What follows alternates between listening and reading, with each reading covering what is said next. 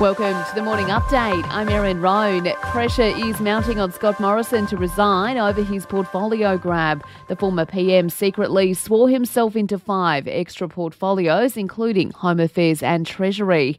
Former Home Affairs Minister Karen Andrews had no idea. She says he can't stay in Parliament. Certainly doesn't help democracy, and I'm very concerned about the impacts of this going forward. And to be honest, I feel that the Australian people were betrayed.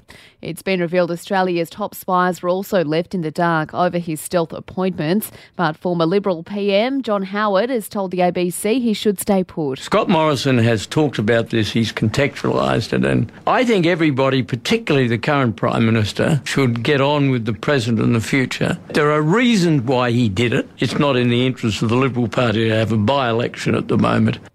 We're waiting longer than ever to see a GP. The national figures show nearly 40% of people are waiting up to three weeks for appointments. The shortage of doctors is being blamed.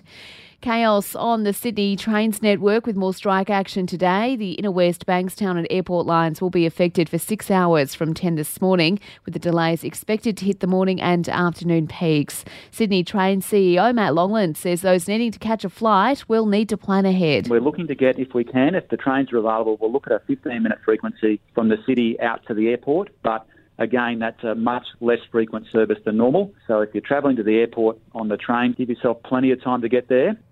Overseas, the US Justice Department is facing growing pressure to justify their search of Donald Trump's Florida estate. The former president's lawyer, Alina Habba, says seized passports have now been returned to him. He was cooperating. They had been on premises prior. He had had a subpoena that they coordinated effort with his team to come in. They told us to lock it up. They locked it up. So why? Why did you need, after two months, to have this insane raid? And researchers found fussy kids are contributing to Australia's $19 billion food waste problem. A Queensland study has found children want brand name snacks and gourmet meals instead of leftovers, prompting mums and dads to throw a stack of food in the bin. To sport now, we'll finally know the location of the NRL Grand Final today. The ARL Commission has held 11th hour talks with the New South Wales and Queensland governments, the board apparently torn after months of negotiations.